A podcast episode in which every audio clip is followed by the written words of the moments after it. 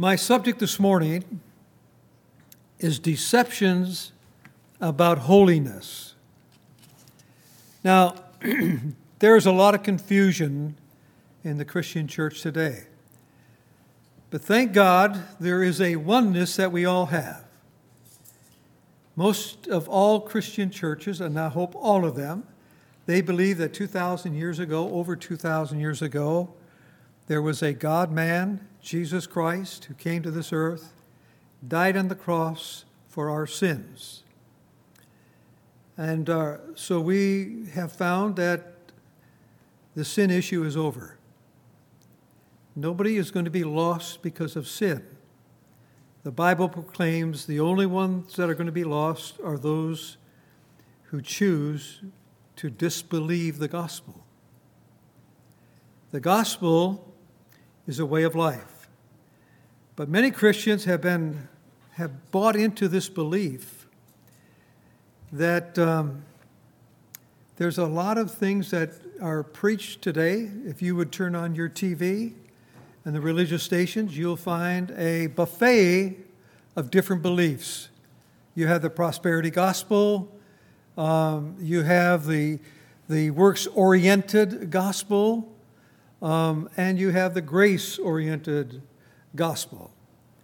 And so the average individual who's looking at the TV set is kind of confused. What is it? What do I really believe?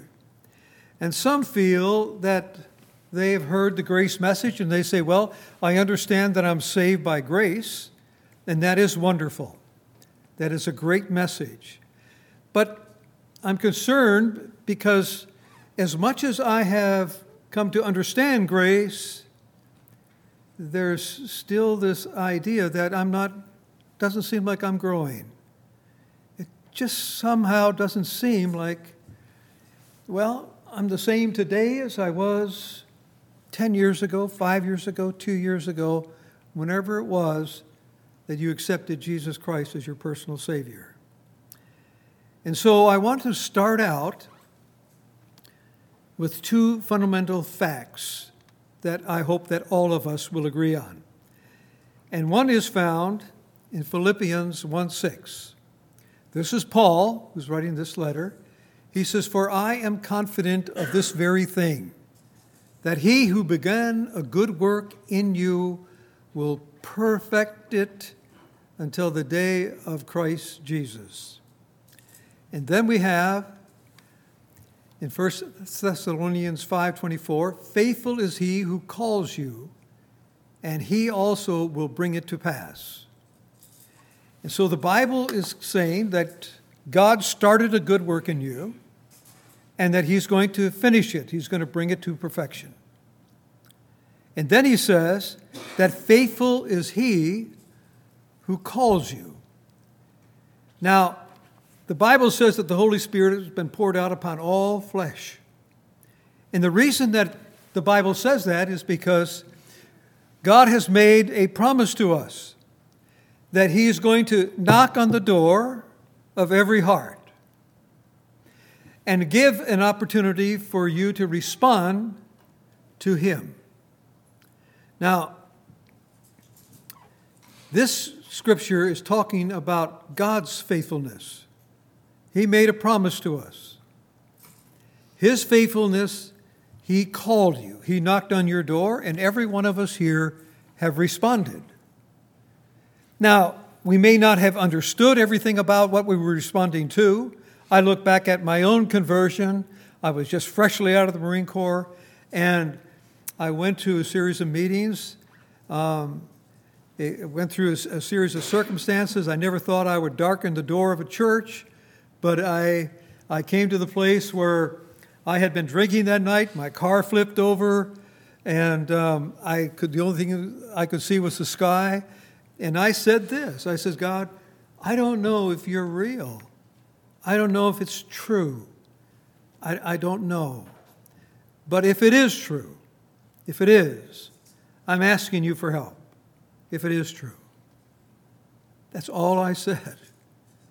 It's not, it's not a very good response to God, but He came knocking on my door that morning when I woke up in that car and I found myself 23 days later giving my life to Christ. When I gave my life to Christ, I wasn't sure what I did. I, did, I, I didn't know what to expect. I didn't have this, this feeling, uh, this tremendous uh, experience like, like the Apostle Paul had. Um, I didn't have that experience. I just had an awareness that God was in my life. So all of us are different. All of us have come to Him. Some of us knew more than others. Some of us grew up as Christians. And that's a beautiful thing. And some of us did not. Now, it causes us to believe differently.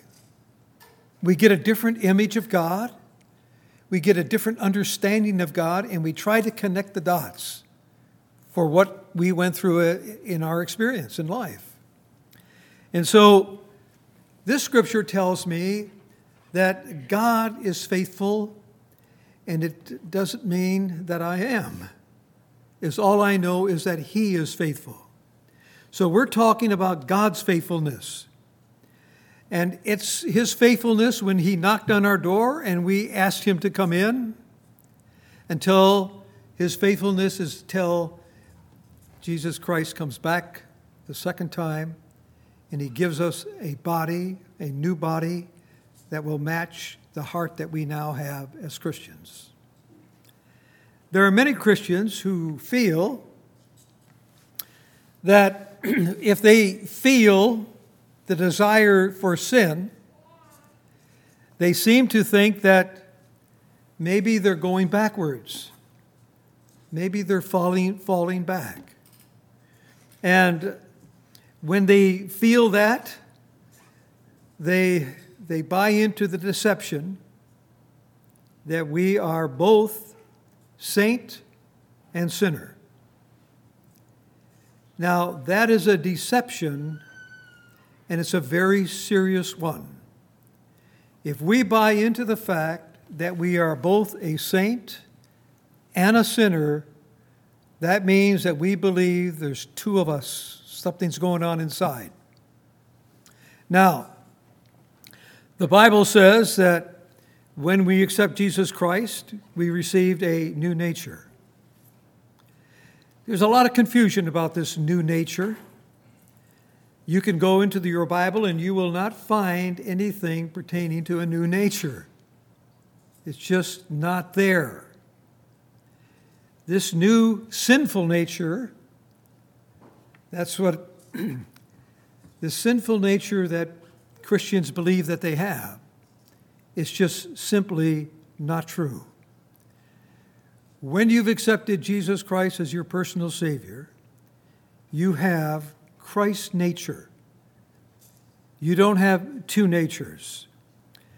Now, it came from this whole idea of the sinful nature came to us through the mistranslation of the Greek Sarx in the NIV, that's where it's found, sinful nature.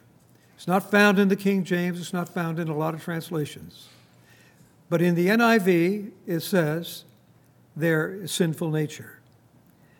Now, I'm thankful that it's no longer in the NIV.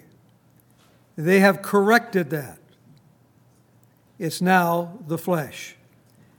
So, we're led to believe, because of this, this whole concept in the NIV, the sinful nature, we are led to believe that we have a spiritual, sinful nature. And that is not true. That is not true. But that's what we're led to believe. And so from that came this new self. So we have a new self and an old self we have a good me and a bad me. And that's sometimes that's easy to buy into because that's the way we feel when these things come through our mind. We think, oh, oh, something's wrong. Why am I thinking about that? Why am I, what's going on in my head? And so it's easy to buy into the fact that maybe there's two me's in here, but that is not theologically correct. There's only one me, there's not two me's. There's only one heart, there's not two hearts. There's only the one, the one self. The whole idea has brought a lot of confusion to the Christian church. And so now we find out that there is a, a thing called the flesh. The flesh is our way that we walk, the way that we set our minds, and the way we strategize for life. And depending on how you grew up, in what in, in, in the in the area that you grew up, I can remember a fellow came to my door. He had a long beard. He's a mountain man, and I just moved into West Virginia. And he knocked on my door and he said he found out that his wife he had a big he had a big bowl of or jar, uh, um, a gallon jar, and it was halfway full. And he said he knocked on the door and he said to me, he says, uh, "You the preacher?" And I said, Well, how did you know I was a preacher? He said, Well, he says, the wife told me to bring this to the preacher. So, do I have the right house? I said, Well, you do have the right house. And I said, Well, come on in. So he came in and he, he told me, He says, Well, he said, I got my boots on. I said, Take them off and come on in. And so he came in. And uh, I had a wonderful visit with him, but he was under the impression because he grew up there in the mountains. He was under the impression that God wasn't happy with him because of the, his, his lifestyle, the way he was living.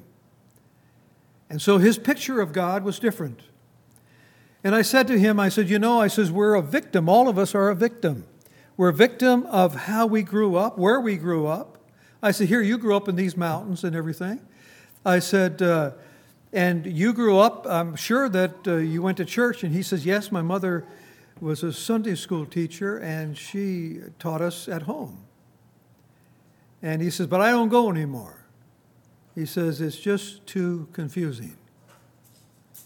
And I said, I know exactly what you mean. Religion is really too confusing. And so I explained to him, I said, Well, I said, I, am thankful that God sent you up here. He said he did. And I said, he, I said, he thought it was his wife. I said, No, I said, I'm thankful that God sent you up here. And it gives me an opportunity to explain to you why we're so messed up in the first place. He says, We are. I says, Well, all of us, we're all messed up. I says, We all have a misunderstanding, a, a, a distorted picture of who God really is.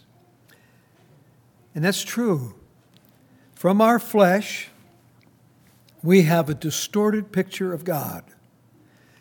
The Bible says here in Romans 4 and 5 so that the requirements of the law might be fulfilled in us who do not walk according to the flesh, but according to the Spirit. Now, the Bible is talking about believers here. It says here, that believers do not walk according to the flesh, but according to the Spirit. And then the Bible says, For those who are according to the flesh set their minds on the things of the flesh, but those who are according to the Spirit, the things of the Spirit. So the Bible makes a definite division. If you are an unbeliever, you are walking according to the flesh. If you are a believer, you are walking according to the Spirit. Now, remember this when you said yes to Christ, the Bible says that old self died, and then it was buried, the Bible says. You are not who you used to be. The Bible says that you are now a saint. Well, if you're the average Christian, you're try, probably thinking, I don't know if I'm a saint or not. I believe in the Lord and everything, but I don't know. The things that I think, the things that I do, I don't know that I'm a saint. Well, the Bible says you are. The Bible says exactly that. You are a saint. You are a child of God. Your name was written in the Lamb's book of life. You are not a sinner. You are a saint who occasionally sins. We are not two selves, we are one self. As believers, we have a new way to walk. We walk in the Spirit, by the Spirit. Now, it doesn't mean that we can still walk by the flesh because we have a choice. God has given us a choice. But when you're a born again Christian, your choice is to walk by the Spirit. But occasionally, when this world comes at us, and it does, and confusion comes at us, and stress comes at us, and a lot of things come at us, we just shake our heads and, and we listen to sometimes to the flesh. The flesh is those old patterns that we learn to live with. And so, as believers, we have this new way of walking. Now, when we do walk by the flesh, it's not a good experience. The first thing we say to ourselves, why in the world did I listen to that? Why in the world am I doing that? Why am I in the world thinking about that? In Galatians 5 16, the Bible says this But I say, walk by the Spirit, and you will not carry out the desires of the flesh. So the Bible makes it very plain. The Bible is saying to you, listen, believe who you are and walk by the Spirit, and you'll not carry out the desires of your flesh. So the flesh is our old way of thinking, it's our old way of acting, and it's our old way of trying to make life work. That's what the flesh is. In Romans 8, 8 and 9, it says, And those who are in the flesh cannot please God. Now, the way, the reason that is put out this way, that Paul put this out this way, he says, and those who are in the flesh cannot please God. However, the Bible says, you are not in the flesh, but in the Spirit. Every born again Christian is in the Spirit. He is not in the flesh. He sometimes listens to the flesh and it causes him to sin. Yes, that's true. It's true with all of us. I have never known anybody who stopped. Never known anybody who said, You know, I've been a Christian now for 30 years, and you know, it's amazing, I no longer sin. No, I've never met anybody. And the Bible says if you say that, You've sinned. You've sinned because it's not true. But thank God that God does not hold our sins against us. That's the beauty of the gospel. Yes, we do sin, but He does not hold our sins against us. You are not a sinner, you are a saint who sometimes sins. Now, most people, and I've said this, probably, if you've been here as long as I've been here, almost every week. But I'll say it again. What happens to an individual when they say yes to Christ? Now, they don't know exactly what's taking place. They may not understand a lot of things about it, but here's what happened.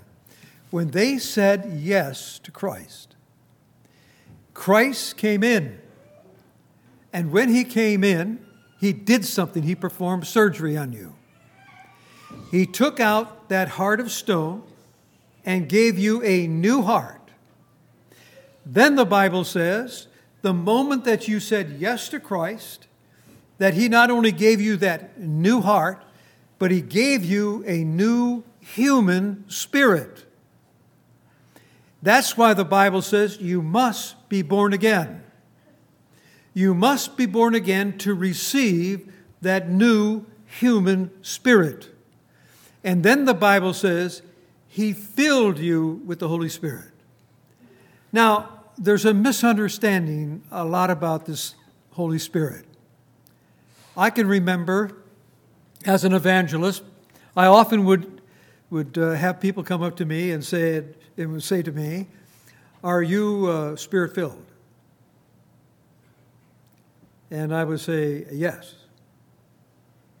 But they didn't mean, what they meant was, do you speak in tongues?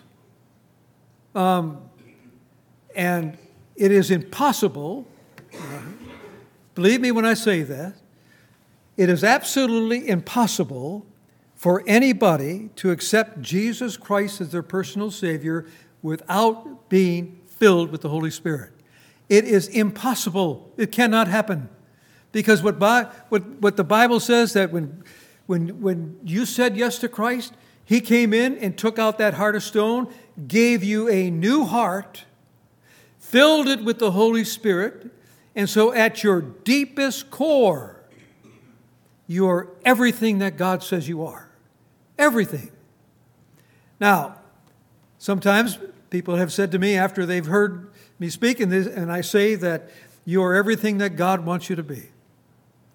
That you are, you are perfect in, the, in, in, in God's eyes. You are everything. He, he has given you everything that you need for life and for godliness. He's given it all to you. So you are what God wants you to be. But, you, but you're thinking, hmm, I don't really feel that I'm everything God wants me to be. I feel that I have to get over this, or I have to conquer this, or I have to, I have to read my Bible more, I have to have more quiet time, I have to do this, I have to do that. This is not true. This is the deception. This is not true. It's true that the more you read the Bible, you probably have a better understanding of God. You have a better appreciation of the Father. You fall in love with the Son. Yes, that's all true. But that's not a requirement. That's not a requirement. Now, so God's given you a new heart. He's given you a new human spirit. He's given you and filled you with the Holy Spirit. That's who you are as a Christian. Now, do you feel that you're perfect? No. Do you feel that you're complete? No. Do you feel that you're everything that God wants you to be? Probably not. Probably not. But are you? Yes. Yes, you are. You're everything that God wants you to be. Now, there's another major deception, and it is this idea that you have and yet you don't have. Have you heard that before? People will say, well, yeah, you, you're a new creation in Christ, but not really. Not yet. You are righteous, but not righteous yet. You are holy, but not holy yet. Sounds confusing? Well, it is. It is confusing because it's a deception. We have theologians who have come up with this idea that some of these things are positional. They call it positional truth. Now, the disciples didn't understand that about positional truth. It was the theologians who tried to attempt to explain some confusing things in the Bible. And so they came up with this idea that there is a positional truth and then a real truth. And so it appeals to us because when the Bible says we're holy, we think, oh, I don't, I don't, I don't know. I don't feel holy. And so they try to work on holiness and thinking that what they do will will, will somehow make them pleasing to God. So if they're reading the Bible every day, if they're having quiet time, if they're praying all the time, then they think that God is pleased with them. Listen, the moment you said yes to Christ, He's been pleased with you ever since. He's not disappointed in you when you walk by the flesh. He is not. We are led to believe that He is. I can remember as an early Christian, they say every time you sin, you're pounding that nail into the coffin. That is not true. That is not true. We were born sinners. That's the truth. And we had nothing to do with it. Absolutely nothing. Now, there, I agree that there is a process when it comes to growing and learning about God. That is a process. That's, it's going to take us a lifetime.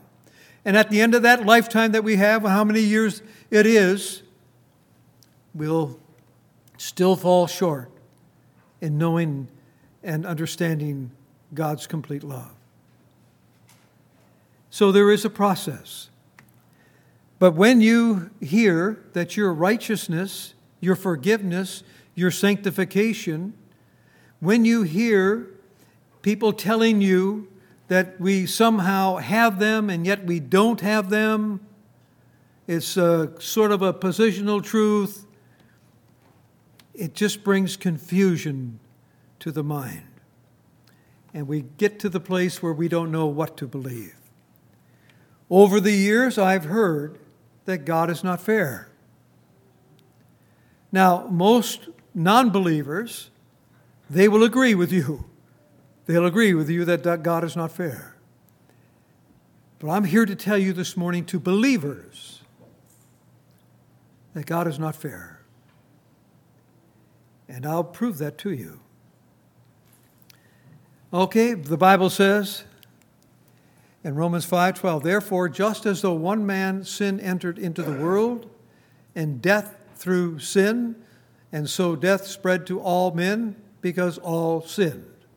So the Bible says that when Adam sinned, everybody after that that was born was born a sinner. And I say, well, that's not fair. That's not fair. It had nothing to do with it. I come by 6,000 years or 10,000 years or whatever some of these theologians say. And I come along, and now, because of Adam, um, I'm in deep trouble. I'm born a sinner. I am born a sinner. Now, there's a flip side too, and this is in Romans 5:19. For as through the one man's disobedience the many were made sinners, because of Adam we were all made sinners. Even so through the obedience of the one the many will be made righteous. Now, we are made righteous because of the obedience of Jesus Christ. We're not made righteous because of our obedience. We are made righteous because of the one man, Jesus Christ. So, how many sins does it take to, to be a sinner? Well, the biblical answer to that is none. None. Because you were born a sinner. And it wasn't your sin that caused you to become a sinner. You were simply born a sinner. And that's why the Bible says you must be born again. You were born a sinner. And now the Bible says you need to be born again. God is looking at our birth, not our behavior. He's looking at our birth. We were born a sinner.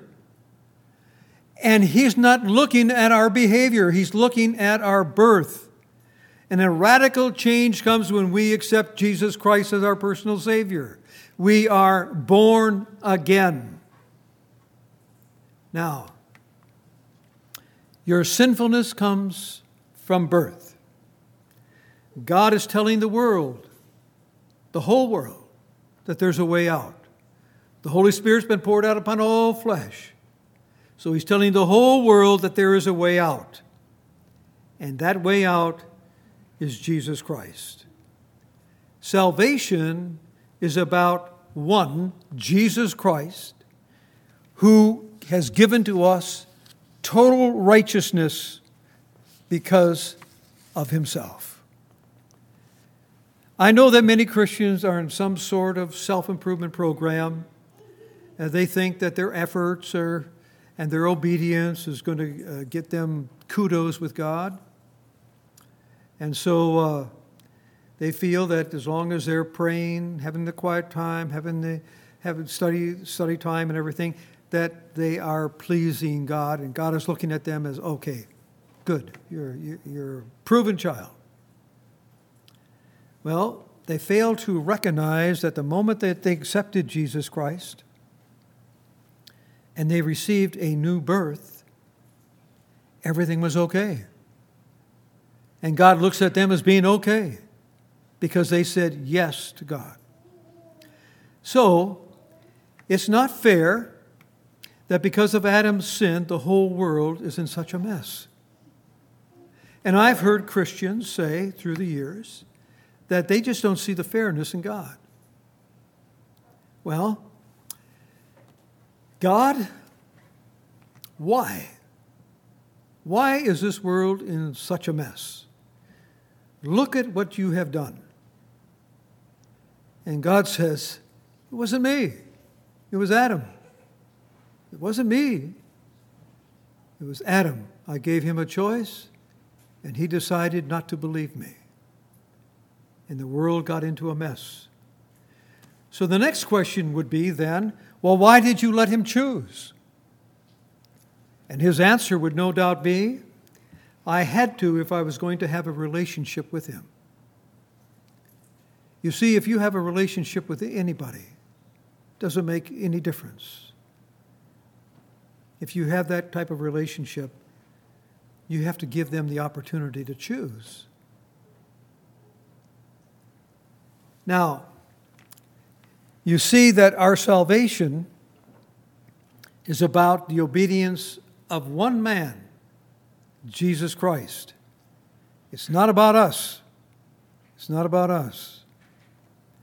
So, just as sin and disobedience is about one man, Adam, who got us into this mess. Through the obedience of one, the Bible says, the many will be made righteous.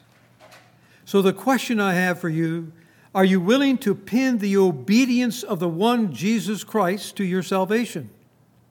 Are you willing to do that? There is no other system like this on the planet. There's a lot of religions around the world, and some of them appear to be good religions because they, they, they preach the same message of being kind to your neighbor, being thoughtful, be giving. But there's no other religion on this, this planet. And the problem is, and it's totally unfair. The Christian religion is totally unfair to the flesh. Totally unfair. You could take, and everybody knows the name Hitler, or Dahmer, serial killer. You could take any, any person who has been bad to the bone, and they could come in here and they could receive Jesus Christ as their personal Savior. And at that moment that they said yes to Christ, they are on an equal platform with everybody here. No matter you've been brought up a Christian, doesn't make any difference. It's an equal platform. It is totally unfair to the flesh. Because to the flesh, I would go back to my old Marine Corps days and say, wait a minute, you can't, you can't do this. You've got to make them prove themselves. You've got to put them on trial. You've got to, you got to observe them and watch over them. And sure, if they come through a year, maybe two years or five years, depending on what they've done, then yeah, then we can accept them. But you can't just let them in free like this. You can't make them equal with everybody. You just can't do it. But that's what God did. It's totally unfair. And when you see that it's totally unfair, you'll get a clearer picture of what we call amazing grace. Amazing grace. Do you realize what's happening in some of, of the Christian churches today? Sometimes people make a mistake and they put them on trial. Well, they have to observe them for quite a while before they let them fully back into fellowship. God doesn't do that. That's foreign to God. The moment that you say yes, He says yes. He says yes. And I don't care what you have done in your past. I'm ashamed of a lot of things that I've done. But I am so thankful that when I gave my life to Christ, it's over. The past is over. It's all done. He took my past and he buried them into the depths of the sea. He took my sins and buried them into the depths of the sea and promised me he would remember them no more. He's not going to bring it up to me. Now, the devil does. He always brings it up to me. He's the one that shoots these darts through, through my brain. He's the one that causes me pain. And then when I go 12 inches down and I realize who I am at my core, that I am perfect in God's eyes, I am perfect at the core. I'm not, I'm not as, God is, is, is not blind. He's not looking at us through Jesus' glasses. Some people think that God doesn't see us, He sees Jesus.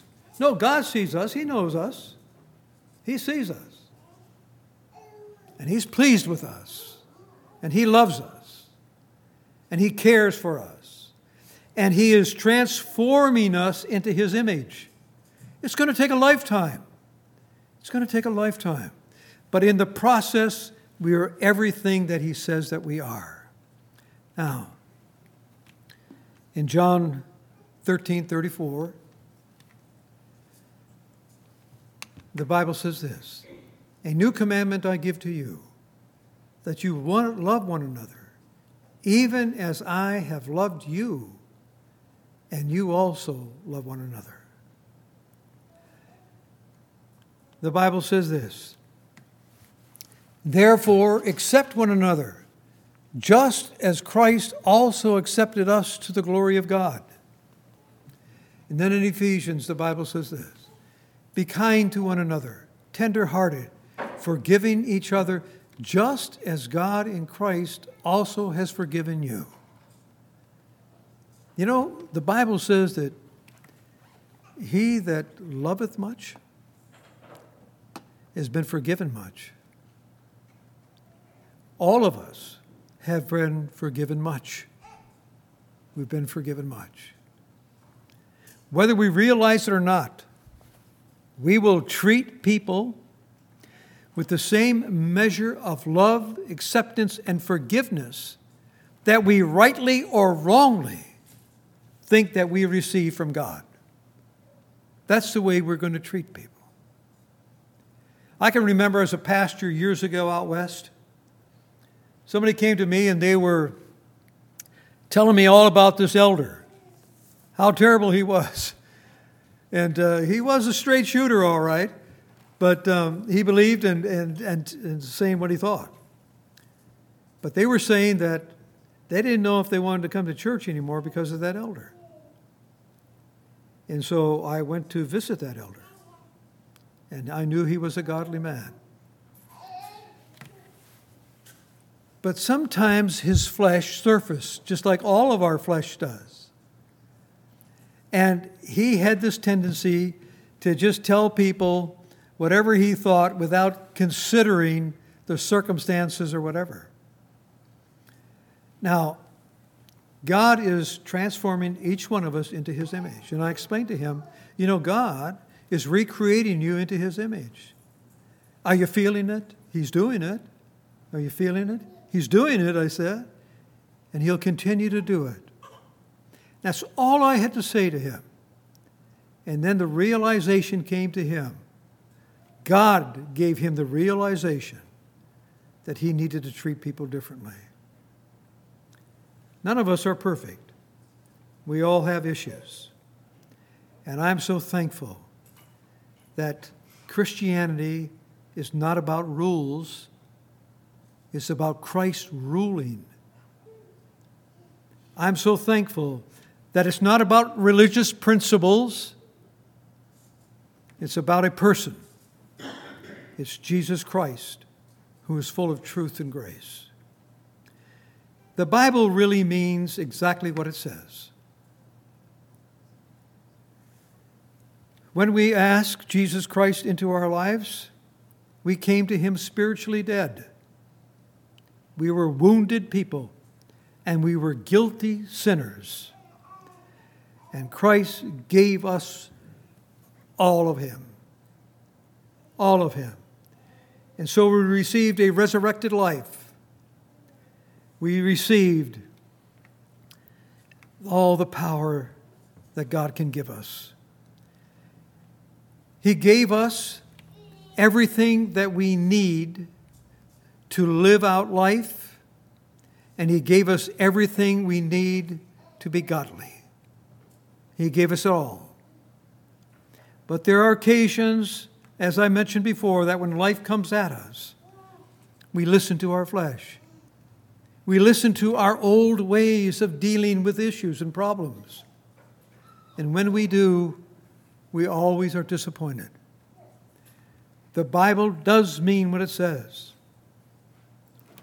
We have experienced in 2 Corinthians 5:21 He made him who knew no sin to be sin on our behalf so that we might become the righteousness of God in him. Are you righteous? Praise God, you are. You are. You're righteous. Total acceptance means that we have perfect peace with God. And so the Bible says, therefore, having been justified by faith, we have peace with God through our Lord Jesus Christ. The Bible says that we have been freed from condemnation.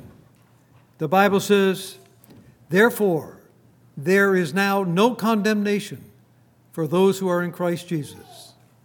Now, the devil will try to persuade you. He will try to tell you. He will try to condemn you for the way that you live, what you are doing, and he attacks you. And he says that if you were really born again, you wouldn't be doing this. If you were really born again, you wouldn't say that. If you were really born again, you'd treat your neighbor better. The devil is the accuser of the brethren. And the Bible says that you are everything in Christ Jesus. So, the Bible also means, or says this, that you have been made perfect. For by one offering, he has perfected for all those who are sanctified.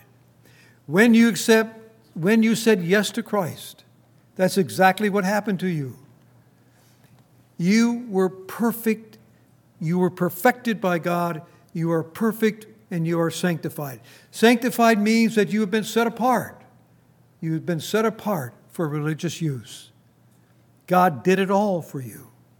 And then the Bible says in Colossians 2 9 and 10, For in him all the fullness of the deity dwells in bodily form and in him you have been made complete, and he is the head over all rule and authority.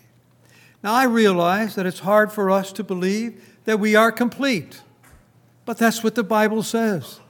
We are complete in Christ. Doesn't, the Bible doesn't say that you're going to feel complete. The Bible says that you are complete. You are exactly who God says that you are. You have been made perfect. Philippians 1 6, for I am confident of this, everything that he who began a good work in you will perfect it until the day of Christ Jesus. He has made you complete. He has perfected you. He's also in the process of perfecting you. He is recreating you into His image. So, all of these things are true. It's not a positional truth. It's true what the Bible says, and it's exactly what the Bible says. Now we are perfectly maturing. God is doing that in us. We have a lifetime to grow, a lifetime to learn of the Father's love. We know that until then, we can be, we can be sure that we will be completed in the process. whatever stage we're in, we're complete in Christ. And God is doing a work in us that is the, it is the greatest thing that ever happened to us in our lifetime. God is a wonderful God. He is everything He says He is. And you, born again Christians, are everything that He says you are. You are holy, you are blameless, you are perfect, and you are righteous. I mean, that ought to bring a lot of excitement to us. In our everyday living, we wake up and we realize that I'm not, I'm not this bad person. I'm not this individual who's, who's going through all these this head games. I know whom I believe in. I know who took my sins and buried them into the depths of the sea and remembers them no more. I know who I am. I'm a child of God. God loves me. He's proud of me. He's everything He says about me. And it's all true. It's all true. Let us pray. Our Heavenly Father, we are so thankful for what you've said to us. What you've said to us in your word is true. And we praise you for it. We thank you for what you are doing in us that you are recreating us into your image. We are thankful. We praise you. We adore you. And we just think that life is wonderful having you in control of our life. We're thankful, Lord, that you have made us all of this at the core of our being. And so we praise you. And as we go through life, Help us to be remindful of it. Help us to renew our minds every day of who we are in Christ. For we ask it all in the name of Jesus Christ. Amen.